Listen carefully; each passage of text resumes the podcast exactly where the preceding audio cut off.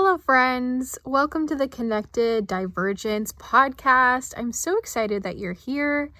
I'm Tina. I'm an ADHD coach, and I've been a coach for the last two years, helping people figure out how to work with their brain, with their ADHD brain, and with their executive dysfunction instead of feeling like they're always fighting against it.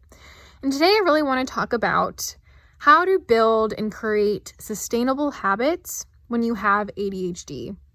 This is something that I'm going to be talking about a lot on this podcast, but it's something that I'm very passionate about and I've thought a lot about for myself because it's something that I have always struggled with for my whole life. As long as I can remember, I have tried to do things the neurotypical way, which would be to say, okay, I want to exercise once, you know, once a day. I want to go on a run three times a week. I want to you know, obviously, if you can't tell, a lot of what I'm talking about has been rooted in diet culture and wellness culture. Um, but from a super young age, right, I would try to say, okay, I'm going to study this every day. I'm going to learn Spanish by practicing 30 minutes a day. Um, even for cleaning my house, right? All right, maybe I will vacuum on Monday, wash my sheets on Tuesday, clean the bathrooms on Wednesday and dust on Thursday, do laundry Friday, things like that, where in my brain, I was creating these rules to follow, right? Okay, I will do this. I'm going to make this commitment. I'm going to, you know, say that I'm going to do this and follow through. I'm going to do it. And a lot of my feelings of self trust or lack thereof were rooted in that, right? Oh, I said I would do this. And here I am again, not doing that thing, not using this planner that I spent this money on. Here I am again.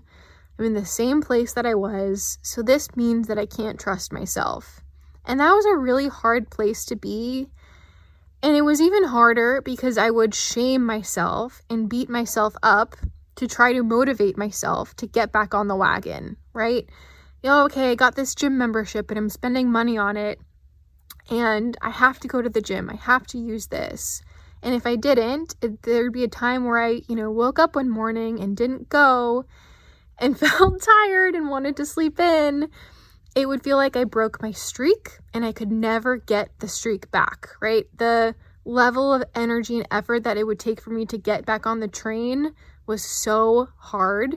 And then I would shame myself. And then I would beat myself up as a way to try to motivate myself into doing the thing but surprise, shaming ourselves doesn't work. Beating ourselves up doesn't work.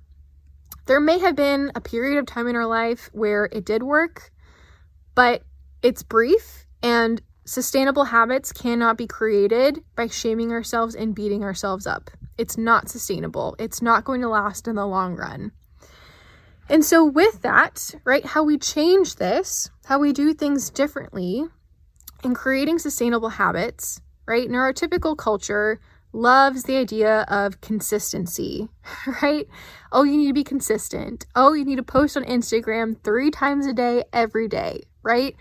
Neurotypical neuro, neurotypical productivity culture loves rigidity and rules.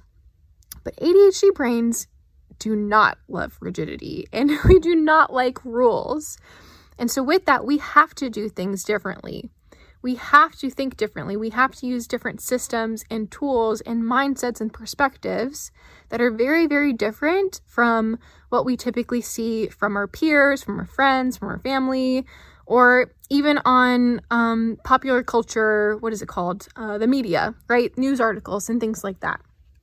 Um, the typical productivity books and self help books. We have to do things very differently.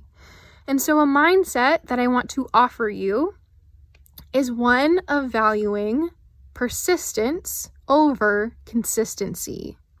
And so, what I am saying is that it is a choice to decide whether we care to value consistency of showing up every day or doing this thing three times a week, or we can choose to value persistence and being the kind of person that comes back to doing the things that you want to, care to, and love to do time and time again. And I'm going to tell you that valuing persistence over consistency is going to help you a hundred times more than trying to create these rules and the rigidity ever will, right? Persistence. Persistence means that you are going to come back to doing the things that you want to do. Persistence means that it's okay if there's a day that you're not feeling it. That's okay. There's room for that. That makes sense. Of course, there's maybe a day that you want to rest. Of course, maybe there's a day that you're hanging out with your friends and there isn't really an opportunity to do that thing. That's okay. Persistence means that we have the opportunity that we care to come back to doing those things. And it doesn't matter if it's a day, if it's a week, if it's a month, if it's a year, that is all okay. Because when we zoom out on our lives and we see the big picture, those little moments aren't going to matter very much. What's going to matter so much more is all of the times that we came back, all the times that we kept trying, all the times that we showed ourselves that it's safe to do less on purpose because it means that we're still doing the thing that we want to and care to and love to do. And so, with that, that brings me to my next kind of segue that I want to talk about, which is truly our brains, our ADHD brains, love to think in all or nothing thoughts, right? We like to be zero or 100. We either are doing it every single day or we're not doing it at all. And with that, right, we've gotten a lifetime of practice, a lifetime of practice in all or nothing thinking of if I'm going to do this, it has to be like this. Oh, if I do it less, that's not good enough. That doesn't count. That doesn't mean anything. And I'm saying that it is an intentional practice to show ourselves that it is safe to do less on purpose. It is safe for us to, you know, maybe we want to vacuum, but maybe it's not about vacuuming the entire house. Maybe we just vacuum one room and that's it. Maybe we want to spend time outside. Um, maybe we want to go for a run, but that day going on a run feels exhausting. So we make it safe to do less and we go on a walk instead for just a quick 10 minute walk, and that's it. Maybe if you're somebody that likes going to the gym, maybe that looks like showing yourself it's safe to do less by doing less intensity or reducing your weight that you're lifting or just having a cardio day and not doing any lifting at all.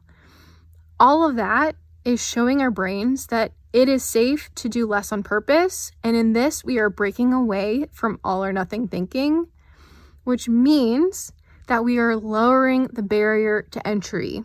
We are lowering, lowering the energetic barrier for that task initiation. We are making it easier to compromise with our brain and say, okay, I still actually want to do this. What do I feel like doing? What feels accessible? What feels doable? What feels possible? In this realm or in this vein for this thing that I want to do. And when we do that, and when we celebrate that, instead of shaming and beating ourselves up, but being like, hey, wait a minute, I did this thing. I'm so proud of myself. Wow, I did it. That feels so good. Wow, I am making progress. I am doing the things that I want to and care to and love to do. All of that creates dopamine in your brain.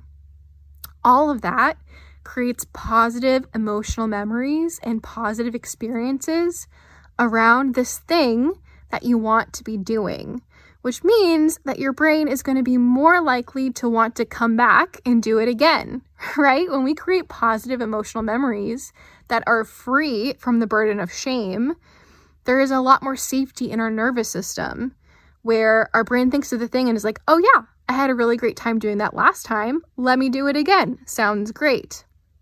On the opposite end, right, when we push ourselves really, really hard, let's say we're at the gym, right, and we're pushing ourselves so hard and we're about to puke and it, we're feeling sick and we're sweating and we feel disgusting and horrible and awful and everything's on fire, right? That can create a negative emotional memory in our brain that our brain then wants to run away from and never ever go back to again.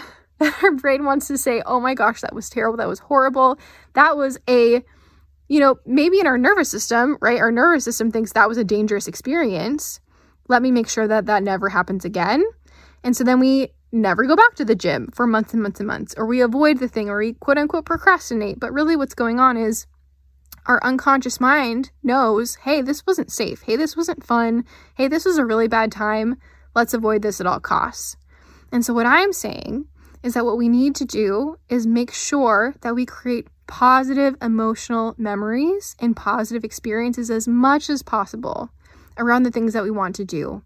And there has to be way, way, way more positive vibes and positive experiences and positive memories than negative ones, for sure. It is an energetic balance here. So, those are some of my thoughts on how to create sustainable habits when you have ADHD. I hope this podcast was helpful. I hope it was useful. Please subscribe. Please rate this podcast. And if you don't follow me already, my Instagram handle is at comfort and kindness and you can find me on there. All right, take care. Bye.